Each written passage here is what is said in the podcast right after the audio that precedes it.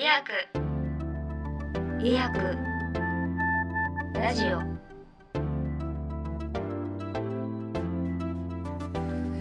じゃあ、えー引き続き、えー演出家の力野社さんをお迎えしておりますが、えー粛々と運針の話もまあしてきましたけど、まあ、僕ら付き合いも長いのでそうだね。なんかいろんな話過去の話もそうやっぱですけどよっこんの野心の話をした方がいいんじゃない？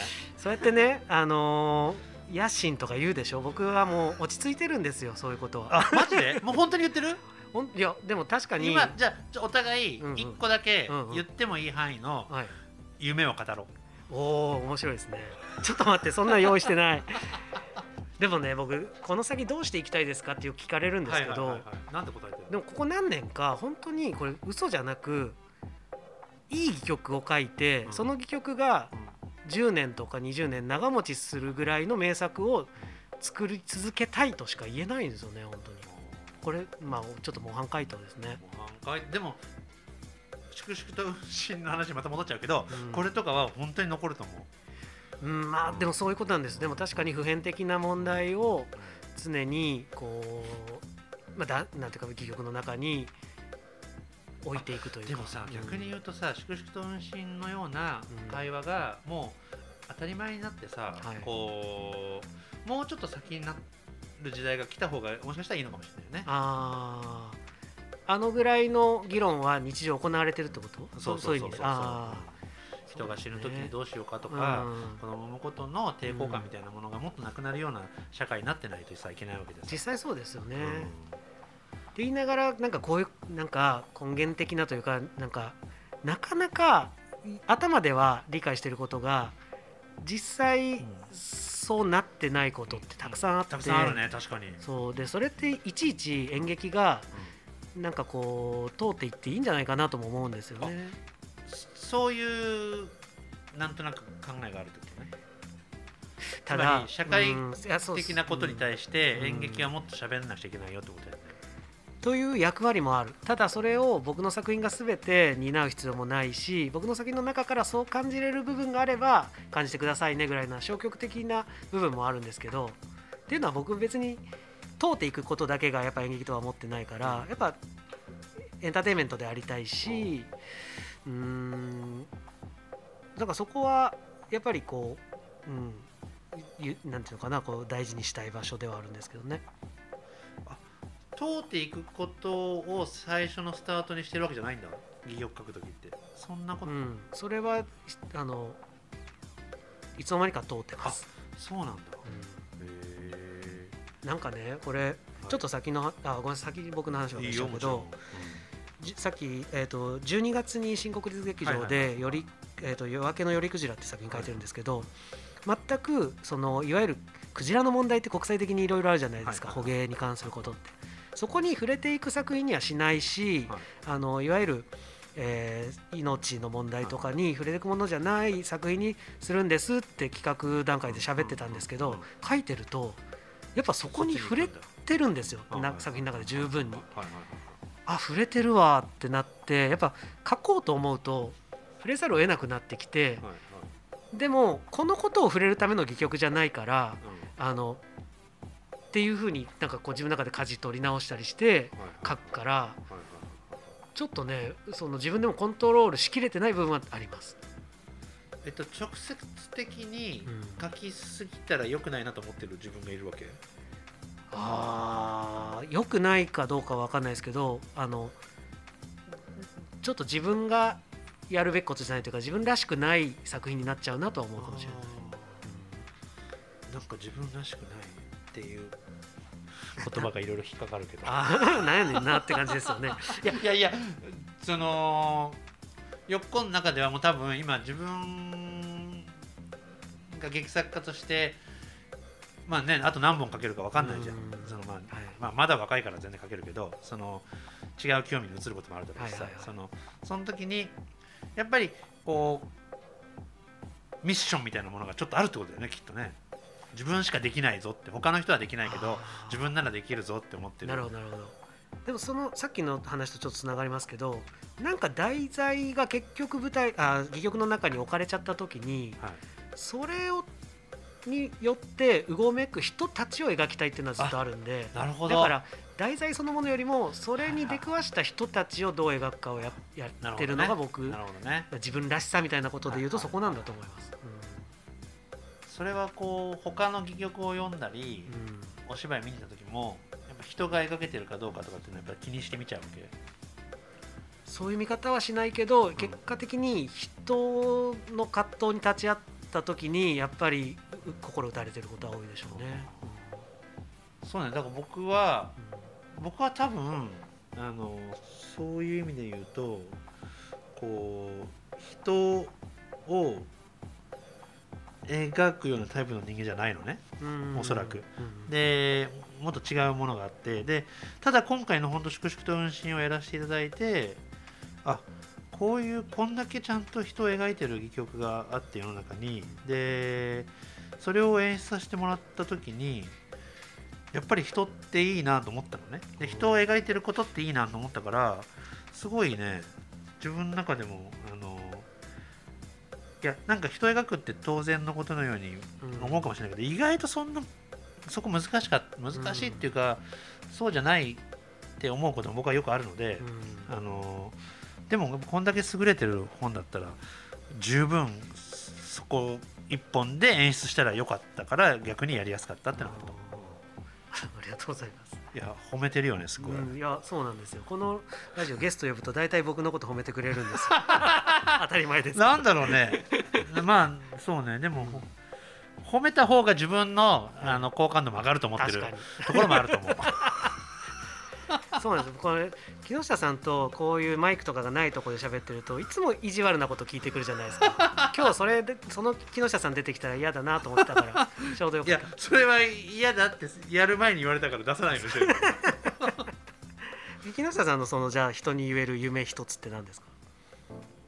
やっぱ海外かな。あなんかせっかくこういう、なんつったんだろうこ文化とか文脈とか言語とかそういうのもあるもちろん大事だあけど、それを大事にしつつもうちょっとそうじゃないところに飛びたいと思ってるので普段から演出としては。まあ粛々と運針なんて僕はやっぱり仮に日本語わからない人が見ても、うん。何か伝わるものが作れたらなとは常に思って毎回それは作ってて、でそういう意味で言うと、まあ、今あんまり海外公演できてないから、うん。そのコロナがあってね。なんかちょっと海外で公演を打つっていうのはまあまあ23年にやりたいよねと思うよね。でもそれで言うともう長くそうしてきたじゃないですか。あ国際的にずっとやってきてるし。いやあものっと新しいこと？いやそんなことないです。よそれはあの肯定的に言ってるんですけど、うん。あの去年そのパラリンピックの開会式もされて、やっぱすごく自分のこうテリトリーからどんどん広がっていってる感覚はある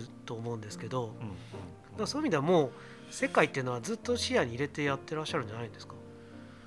あーでも結構この10年ぐらいはそっから離れてる感覚だよ。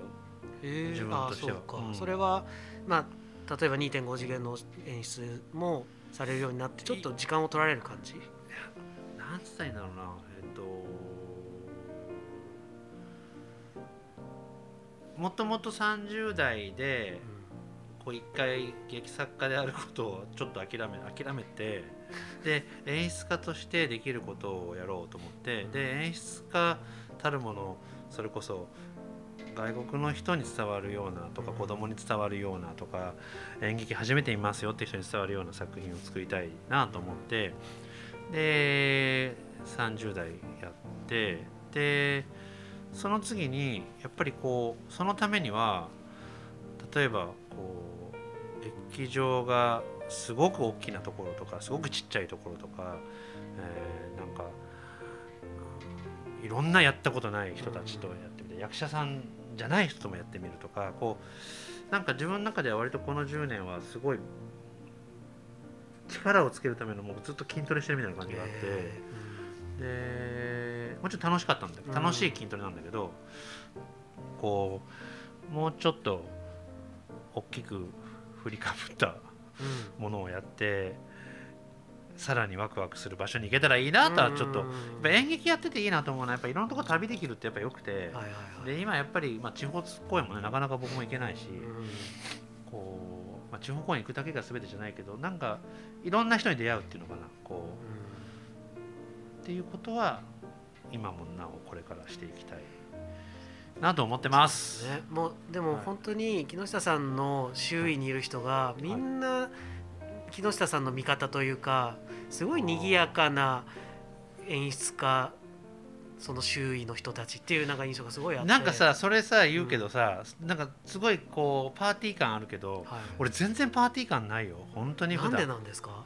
俺マジでもっと、うん。あのそれこそ10年前はうん。こう、いわゆる芸能人って呼ばれるような人たちとね、うお仕事をしたりするから、こうなんかさ呼ばれてさ、うん。こうパーティーとかにさパーティー？本当のパーティー？本当のパーティー呼ばれてさなんか 入っちゃいけない部屋とかにさ呼ばれ呼ばれてさ いやそんなんがあると思ってワクワクしてたんだけど 全くないね。もうこれどうなってんの芸能界ってすごい思う。そういう賑やかさというか、なんていうの、木下さん、その例えば音楽はじゃあこの人もにも頼めるし、ここの作品だったらこの人にも頼めるしはいみたいなのもあるし、いろんなあそそれこそここまでの経験でいろんなアーティストと一緒にやってそれめちゃめちゃ苦労し苦労というか訓練というかそ,、もそもさフェスティバルをやり始めたのがはいはいはい20代の終わりぐらいで、うん。その時に今でも覚えてるけどあの神戸アートベースセンターでね、そのはい神戸ショートプレイフェスティバルっていうのをやった時に、はい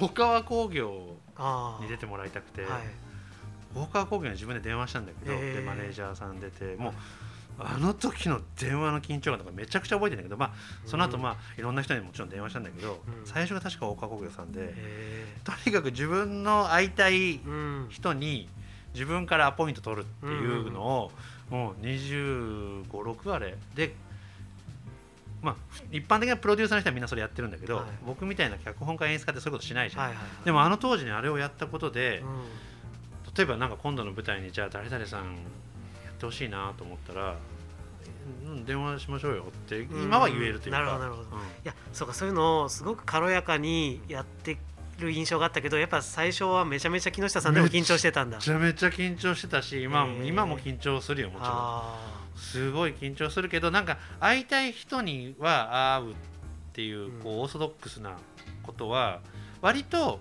断られてもうん。お互い気まずくないというか会いたくないのに電話しなきゃいけない時が一番大変だよねそう言われたらそうですね。大して興味ないのに電話して出てくださいとか言うのが一番辛いとほんまや。それは自分の気持ちに正直に喋れてるう。ちは全然そこはねやれますもんね。緊張にさえ勝てばね。そう。なのよ。そうなのよ。でその緊張ってさ何かって言ったらさ結局プライドとかじゃん。そのあ自分ごときがとか。自分ごときがって言ってる段階でさ、お前なんか誰もごときにも何も思ってないよって思うしさ。そのそういうのを頑張って取り除いていかなくちゃっていうのは常日頃思ってる、今度5月にまたあのー静岡で。ああやるね。ね。うん。ああのあちょっと告知込みで。告知込みで。うん言ってみてください。こう見てください。ごめんなさい僕はちゃんとか急に急ななんか雑なふりしたけどあの、5月のええ。345はい。の3日間はい静岡市街で、えーと静岡駅っていうのがあって 下手だな説明。急にしどろもどろになってるのが 告知をし始めた。345でやってますね。静岡で、えーとストレンジシード静岡というフェスティバルがあります。えっ、とストリートシアターって言ってうんうん。外で野外で。前イヤークもね来てもら毎って。回はい参加させてもらいました、電話くんも来てもらってね。そう吉田電話さんね。ね。はい、で、えー、10 20組近いアーティストが3日間野外のいろんな場所でパフォーマンスをしますのでぜひ見に来てください。うんあの駿府城公園のあたりが一番メイン会そうですね。駿府城公園がメインです、はいうん。あのあれももう何年やってるんですか？あれ5年かな。コロナ抜きで5年？コロナコロナ中もあのーやってたんだゴールデンウィークが飛んで、うんうんうん。シルバーウィークやったりとかしてあーまあ、一応あとオンライン中心にしたりとかして一応やってたんですよね。ああいう場所に集まってくる人たちがみんななんかこう木下さんとみんな仲良くなりたくて言ってるように見えるんだけどそんなことじゃないの？そんなことはないけど、うん。ただ僕が自分がそのヨーロッパのフェスとかに今まで出た時に、うん。なんか居心地がいいというかすごいもてなしてくれたりご飯連れてくれたりとかね。はいはいはいはい。こう例えば終わって喋って芝居の話してくれたりとか、うん。こおもてなしってまあ日本人的な感じだけどあれ実は韓国とかさヨーロッパの人たちの方がよっぽどおもてなしがそううまくて、ね、うん。あのそういうものをただこのフェスでやるときはするぞみたいな感じ。はいはいはいでそれはこ僕がというよりかは僕を含めたうん。受け入れ側、うんホスト側全員がそう思いましょうと、うん。ボランティアも含めてね、で出演者もお客さんも全員ゲストだから僕らにとっては、うん。うんそのゲストが来てよかったねもう一回静岡行きたいねって言ってくれるのがもう最大の成功だと思ってるので、うん。あのそのことを、まあ、僕というかもう本当スタッフみんながやってくれてるから、はいはいはい。その感じ。うん。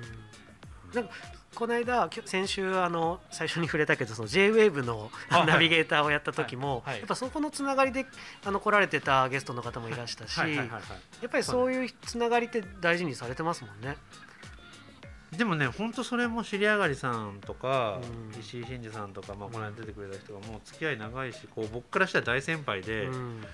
なんか憧れてるので、うん。あのー楽だよねこっちはね僕はね。でちゃんと木下さんが好きそうだなっていう人がやっぱいなんか出てるというか。さ最最初さっき言ってたみたいに好きだから声かけてるっていうのは本当にそうなんだなフェスに関してももね。そうそうそうあまあそうねもちろんね、ううん。んそうだね、それ今ってフェスってそれぐらいですか？今やってるの。うん僕は年に1回ストレンジしてああそうなんなんか過去で遡るといろいろやってきましたもんね。いろいろやってきてもう本当十何年やさっき最初にあの大川工芸さんに電話した、はいはい神戸アートビレッジセンターでやったフェスが2000年？2001年かな？そうかも二十何年前ですもんね。今アートビレッジセン神戸アートビレッジセンターのね、はいフェス。ティバルディレクター。だじゃなくてプログラムディレクター。プログラムディレクターはい。そもうやってます。たいろんなことそういう意味ではあ。作演出家だけじゃないこともたくさんやってますもんね。やってる。うん。そっちも正直言うと夢としてはあって、ですよねなんか演劇っていうのそれっていうようなこともなんかどんどん演劇っぽくしていきたいなっていう気持ちはあるか僕どうしても一個触れたいんだけな、どうんどうぞ触れて。あの夢の話で言うとね。うん夢の話で言う僕と何年前かな？10年近く前に、うん。大阪の居酒屋で、うん。木下さんと飲んだ時に、うん。そのゆまた夢の話になってうん。なその時にねオリンピックの開会式を俺はやりたいと思ってんだよって言ったのが、うん。もう本当に言って言った。そうそれがすごい心に残ってて当時は、えーそんな大きい夢見てるんだ。すげえなって思ってでもそういうのはもっともっと有名な人がやるんですよって心の中で思ってたら、にね開会式の名前に木下さんが、うん。まあ、あれって後で発表になったじゃないですかやった後。はいそうですね、びっくりしちゃってもうなんかもう本人以上に喜んでた。絶対それは嘘でい、いやすごいでもすぐ連絡くれてね、うん。で居酒屋のこと覚えてますかってもちろん俺覚えてるから、うん。あのでそれを逆に言うと俺よっこんが覚えてたのがびっくりしたねいやでもすごい印象的だだったしそれを叶えた瞬男を今こうやって見てる自分に興奮しました。すごく。勇気もらっちゃって。いろそれは僕嬉しい。木下さんと関係ないところのコラムとかでも書きましたもん。僕の友人にってん もう友人アピールして。でいやあそうね、まあなんか2021年ってさ、はやっぱ結構夏ぐらいまでさ割と重苦しい感じがあったのよ。うん。でちょっと関係ないかもしれないけどやっぱ今年2022年はもうちょっとまあもちろんコロナの状況もねまだ分かんないし戦争もあるし、いろいろ社会的にはさこう不安なことも多いけどでもそれもひっくるめて明るいことを言っていこうみたいな気持ちはちょっとあるんだよね、うん。でそれはなんか僕じゃなくて全体があるから言いやすいというか僕も、うんうんうんうんなんかそんな気しない？うんなんかわかります、ね。なんかでもこれちょっと楽観視でもありますよねコロナにうん対する、まあそうね。楽観視でもある、でもそれ疲れによる楽観視ね、うん。でもそれはでも希望を見ないともう苦しいですもんね僕ら。ね。やっぱりこういう仕事してるしその希望に向かって作品作っていかないとやっぱりやってる意味もないというかこう自分たちが希望を舞台上に上げてったりまあ舞台だけじゃないですけどそれをこうお客さんとかいろんな人に見てもらえるようななんかそれもだんだん自分も年重ねてきてそういうことも担っていく演劇人でありたいなとは思いますよね。夢の話をすさらにするならば。そうだよね、うん。だってよっこなんてもう今中堅っていうかもうね若手って言えなくなりましたたくさんいるわけだもんね。よわかっこに憧れてる人たちだって絶対たくさんいるわけだからさこうあんまりいないか。ないないんじゃないですか。もうななんじゃそれ。ちょっと独特すぎて憧れようがないんだよね。何なんですか？そその辺僕知りたい。何が独特ですか？あんまりこう僕なんだろうね。人寄ってこないんですよ確かに。うーん。悩ませる なんかあのーそうだよね。何が面白いのかが分かりづらいっていうのは、こう分かりづらい。なんつったらいいんだろうこの人が何を面白がってるかが分かりづらいあそうそうそうそうそうそうそうそう。あー。へえそうか。そんなミステリアス全然ないんですけどね僕には。嘘だ。ちょっと出してるでしょミステリアス感を？うん。僕が演出してるってことですか？自分を？自分をうわそんな気は全くないですけどね。じゃあもっとさ野心言ってこうよちゃんと。こう自分はもっとみんなと一緒でうん。人間で騎士だ取りたいんですよとか、もう そう。いや確かにありますよ。そういうあの一般的な、うん。あの野心はあるけど、うん。確かにそれを声に大にして言うのは 避けてます。木下さんの前ではあの時々言ってきたかもしれないけどそそういうのもう大人になったんです僕も。いやだって売り込みたいビームって名前だもんね。さそもそもね最初は売り込みたいだもんね、医薬より前にやってた劇団なんですよね。なんか僕がつけた劇団名じゃないですよ。でもやっぱそれをさ、いうん。名前ってすごい大きいんだよ。やっぱ一回つけちゃうとちょっとよっこんも自分ももっとこう売り込まないといけないっていう気持ちがあった時期あったと思う、確かにね世界一団にしてもね これもう言い返しとかないと。第一弾なんて最悪だよ。いやいや。変なプレッシャーだよね世界一って言ってますからね。言い訳してもいやそういう世界一じゃなくてみたいな。えなじゃあ何なんだよみたいな。もうやちょっとまあ昔話にかなりいっちゃったところで、はい。まあ時間もいいところなので、はい。えっ、となんかもう一個ぐらいありますよね。もう一個ぐらいあります。5月のこれもえっ、と1日、えー開幕で17日までやっております。シアタークリエでえっ、と39ステップスというえっ、とイギリスの戯曲を今度はまた演出させてもらいます、えー平方元気さんソニンさん、えー、安倍浩二さんで小松利松さん僕の劇団ですね。小松利松さん。であとザッハトルテっていう3人組のバンドの計7人のまたこれも少人数編成なんですけども生演奏の、えーストレートプレイがあります、えーぜひ見に来てください。はい。はいあちなみに医薬は8月に、はいえー熱い胸騒ぎの再演を、うんえー東京は鈴なり大阪は、えーインディペンデントシアターセカンドでやりますのでそちらもお願いいたします。はいということで、えーそろそろお時間なんですけれども木下さん本当今日はいろいろとお話しさせていただいてありがとうございました。あの医薬ラジオまた、えー次お会いできるのを楽しみにしています。では、えー横山拓也とウォーリー木下でした。はい、ありあがとうございました。急